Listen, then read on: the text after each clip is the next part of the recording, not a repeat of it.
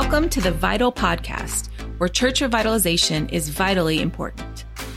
Thanks for tuning in for proven and practical resources to help lead your church toward the fullness God has for them. This is a show where we not only come alongside to motivate you on your leadership journey, we give you tactical strategies to implement on your way to church health and growth. And now, here's your host, Canon Mark Eldridge. Well, hello, and welcome to this episode of the Vital Podcast. I'm Canon Mark Eldridge, your host today, uh, and I'm really glad you've chose to listen into this podcast. We're so glad you check in with us uh, when we record these and offer these to hopefully be helping you uh, live into a healthier uh, dynamic Anglican church that's fulfilling the Great Commission in our times and and uh, healthy, growing Anglican churches. That's what we're all about. We want to help you uh, to to thrive in your local context. So uh, today, I'm really excited about having back with me Mr. Sean Jecko, who's a good friend and partner in uh, ministry with us at the Anglican Revitalization Ministries, and we both share a um, just a passion for evangelism and need, the need for more evangelism through the local church. And so we're going to talk again about that today. So, but welcome back to the podcast, Sean. Hi, Mark. Thanks for having me back. Yeah, it's great. So, you know, it's interesting for those of you who didn't hear Sean and I when we were we recorded previously, just a little background, but Sean and I have been friends for a long time, over 30 years, I guess now, but, um, but, uh, back from high church, church camp, high school days and things. But, um, at any rate, um, interestingly, we kind of have diff- we took different tracks in life and, um, but but you know, so for me, I've had 20 plus years of being a priest in local Anglican churches, you know, mostly through trial and error, trying to figure out how to how to do evangelism and how to reach the lost and bring them in and make disciples and and to effectively do that. And I've come to certain conclusions through those trials and errors that that work, and I know they work, and it's part of what we share in our revitalization ministries. And Sean, meanwhile, he's had 20 plus years in the business world, particularly with marketing and advertising, and I'll let him talk about that. But but but through his work in that, he's come to some of the same exact conclusions I have um, about what what would work and not work in evangelism through local church. So I just think that's fascinating. So we're going to share some of those thoughts with you today. Hopefully, um, it's helpful to you. So, but first of all, so so evangelism, it's it's just so important important, it's necessary, it's vital, but it's a huge challenge and it's it's a huge problem for all of our churches or most of our churches. So what, what would you say to that? What have you what have you found, Sean, in terms of your frustrations, I suppose, with with evangelism successfully happening in our churches? Yeah, it's you know um, it's an interesting topic, and, and one of the things um, about me that you should know is I've I've been a I don't know a lifelong Anglican. So I started out in the Episcopal Church, and then uh, I guess so then you're always an Anglican. But anyway, right. Um, uh, over the years, have had a lot of visibility into been in a number of uh, Anglican churches, and and I know that evangelism is a real struggle. And so the other day, I was actually preparing for a presentation, and I ran across some statistics, and these come from I, I just.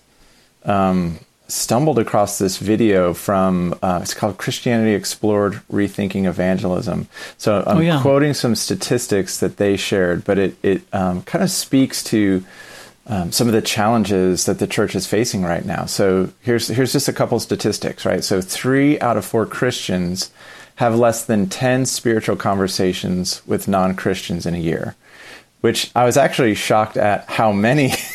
I thought right. it would be have less than three conversation, but have less than ten yeah. spiritual conversations, and so we'll set that um, out there.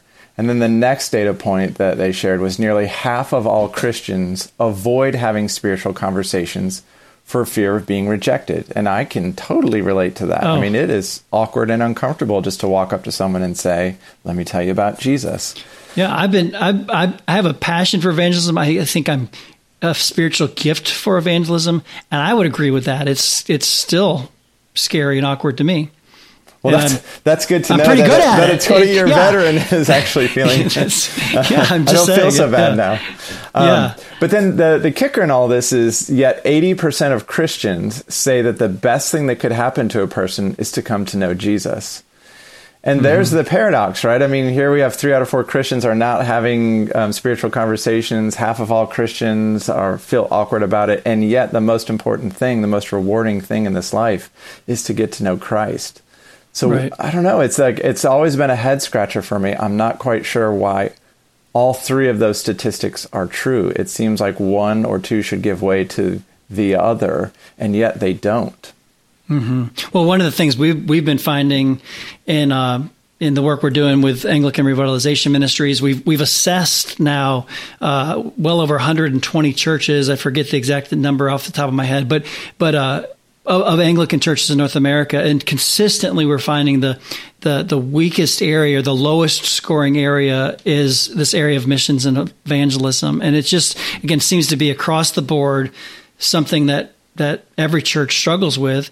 And another thing we've really observed and learned is that it just the church has done a, a, terrible job in the last 50 plus years of disciple making disciples who know how to do evangelism. Mm-hmm. And so again, we just have a generation of churchgoers uh, who just weren't really trained well. Mm-hmm. It just wasn't. It was sort of. It was something we talked about, but not necessarily we're really trained well in. And so, so that is. I think it adds to that. Dis, we we know we're supposed to. We know it's important. We we believe as biblical biblical Christians that people need to know Jesus to go to, to have you know obviously go to heaven when they die, but also have a personal relationship with Him now and all that stuff. Um, but we just don't know how to do it. Yeah, and and it's just there's just a the, a whole level of awkwardness around it. And and I've I've been I've attended churches and and heard uh, pastors from different denominations talk about evangelism, and I, I, don't know that anybody has the right solution. Um, so you know, I think about my own experience with the Anglican Church, where we sort of just we sort of let that problem take care of itself. the sinners will find us, and we'll welcome right. them with a, you know a warm loaf of bread and a visitor's bag. But I've you yeah. know I've been in other denominations where pastors were taught growing up, here's how you flick the tract in such a way that it lands right in front of the person. oh and I don't know that right. that's any more effective than what, what Anglicans are doing. So it's a, right. it just seems like a universal problem with the Christian church. How do we share the gospel to people who want and need the gospel? Um, and how do we do it in a way that is effective and that doesn't make us feel awkward or uncomfortable. Um, and maybe yeah. maybe that's the problem is we don't want to be made to feel awkward or uncomfortable. But it, it still well, is the Great Commission, you know. That's right. That's right. That there's there's no guarantee we won't. But but if we really love lost people and want them to go to heaven with us and be in the kingdom of God, we have to overcome that. Well, so let's let's shift to um, a little bit about some of those solutions, the how. Um, I mean, I I, get asked this a lot. Like, isn't it just personal evangelism? Should a local church? They just we just need to have our people and the people in the in the pews inviting their friends more. Well, I think obviously there's there's truth to that, and, and we need to, as a church, better equip people to do personal evangelism. But I'm a big advocate for local churches. Uh, focusing in on or aligning themselves around a specific mission in their community to a specific people group. And I, I just find that if a church um, will say, we're going to try to reach this particular people group as a church, it, there's alignment that comes around that. And then the people and, you know, the people who I know they're supposed to be doing personal evangelism. They actually grow in it because as they participate in the church's evangelism out, you know, focus, it strengthens them. They grow in it, and then they're more likely to actually share Jesus on, on the side to other people. So, so it just it, it's a both and. But I, it's important that each church uh, find a particular people group in their community to focus on reaching. We we asked this key question in our in our revitalization seminar when we're helping churches in the, the, the V of vitals, the vision for evangelism piece, to figure that out. We asked this key question, which is how does God want to express himself through this church in this community at this time. Uh, in other words, so so what is God saying? Who does God want you as a church to focus on at this time? Not 20 years ago, not you know 10 years ago, but right now, moving forward, who are the specific people that God is calling your church to focus on reaching in this community? And then we try, we, we work with helping churches figure that out. And again, it's just something about brings alignment and it strengthens everybody in the church. It sort of raises everybody's evangelistic uh, muscles or builds those muscles up when the church has a focus. But I don't know, I, and I know I've learned I've learned a lot from you, Sean, on that uh, on that idea. I came to those conclusions through my own experience.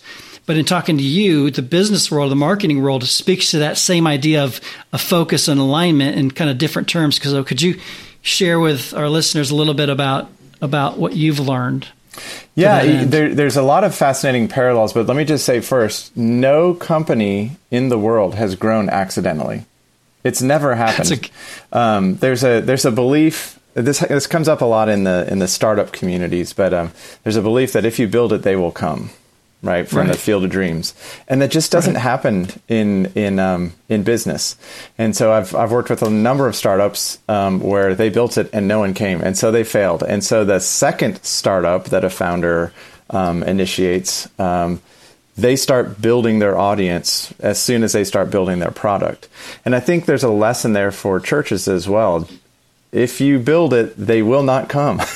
Doesn't right. mean they're going to come.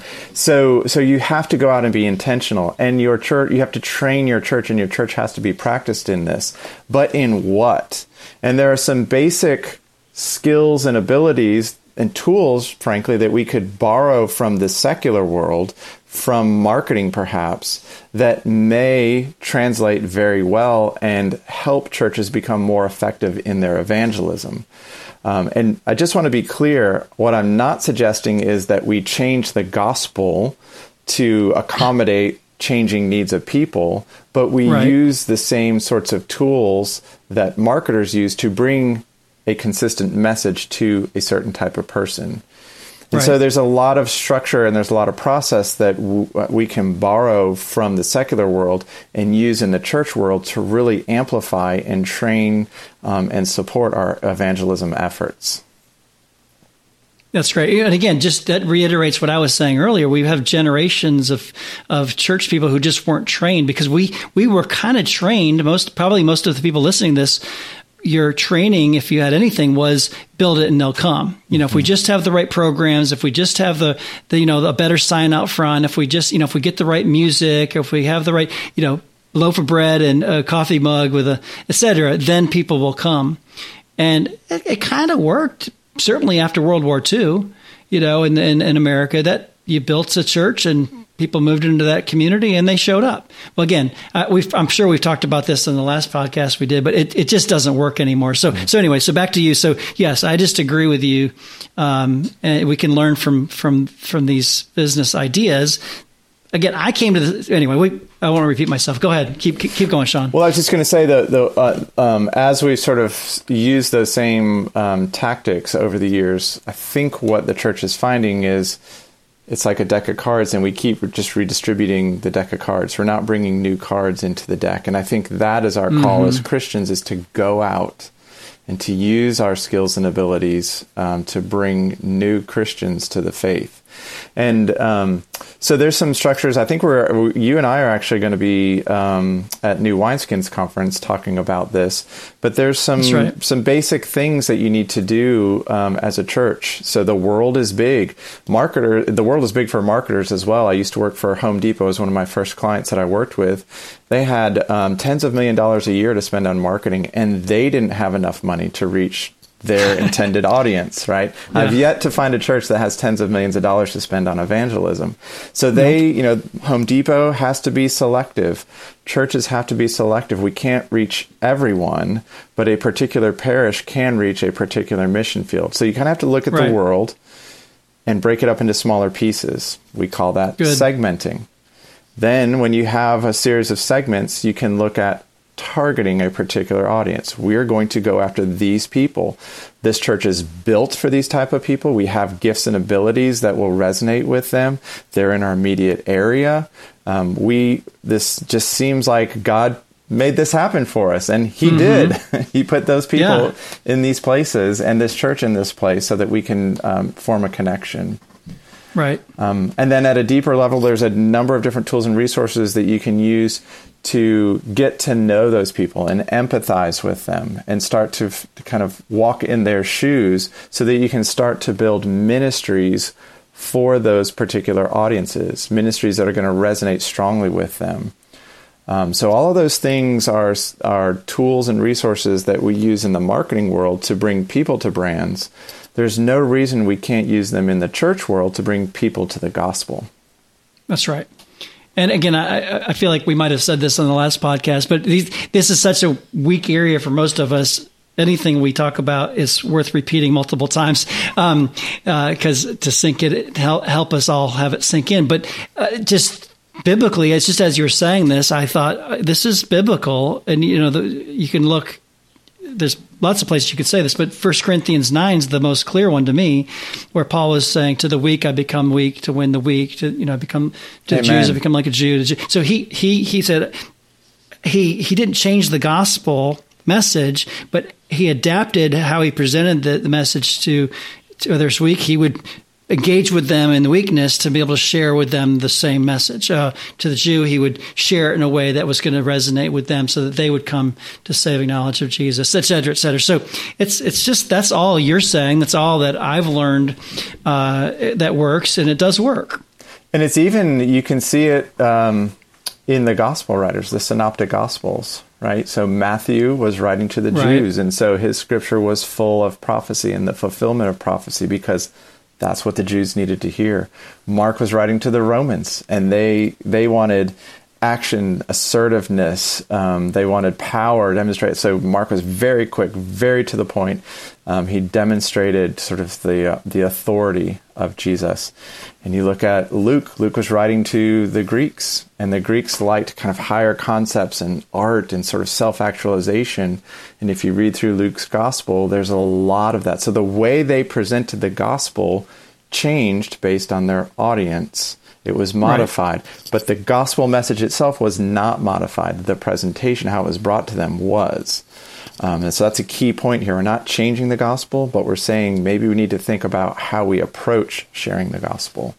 Right, and then for us, and for for as Christians, and for local churches, those those um, you know, rather than maybe doing a splashy ad campaign that's figured out how to connect with a certain segment or target or et cetera, for us, it's going to be it's relational ways to connect with those people through service, through ministry, through meeting felt needs, um, and in the process of of building those relationships, often through service, we earn the right to share the gospel with them and bring them into the church so that they can be made disciples. So, so again, it's not like oh, we come some big marketing campaign. It's it's going to be relationships yep. through ministry. But well, listen. Um, oh, go ahead, Sean. Do you have another point? Yeah, I was going to say one other thing. You know, uh, back in the day when you and I were in a church camp together, one of the things that I remember learning is make a friend, be a friend, and bring a friend to Christ.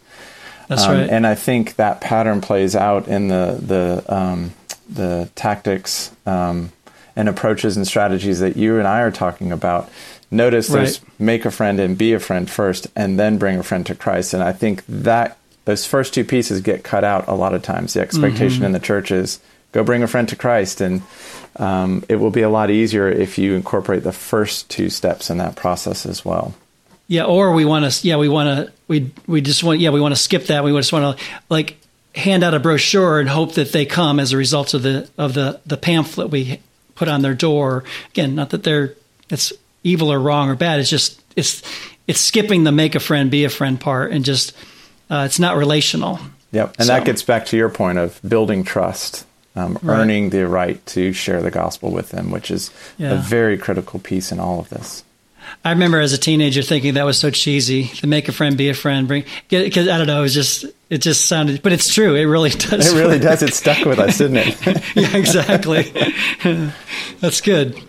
Um, well, listen, I, um, I, Sean mentioned uh, that he and I will be, we're going to be working together and co-teaching a uh, pre-conference at the New Wineskins conference. So that's coming up in just another month, uh, and so we're gonna we're gonna talk about this and, and go into much more detail. We're, it's going to be a kind of a day long workshop where we're going to have breakouts and people to actually engage with the, the, these topics and think about how do we apply these in, in, in, in my own local context. And so if, um, if this was interesting to you and you're going to be at New Wineskins coming up in a month, I'd love to have you come a day early, come to come to our pre-conference, and we want to work with you on this and help you apply this in your local contexts in your local church. So, uh, so you can sign up for that. You can go to the um, uh, the American Anglican Council website or go to churchrevive.org.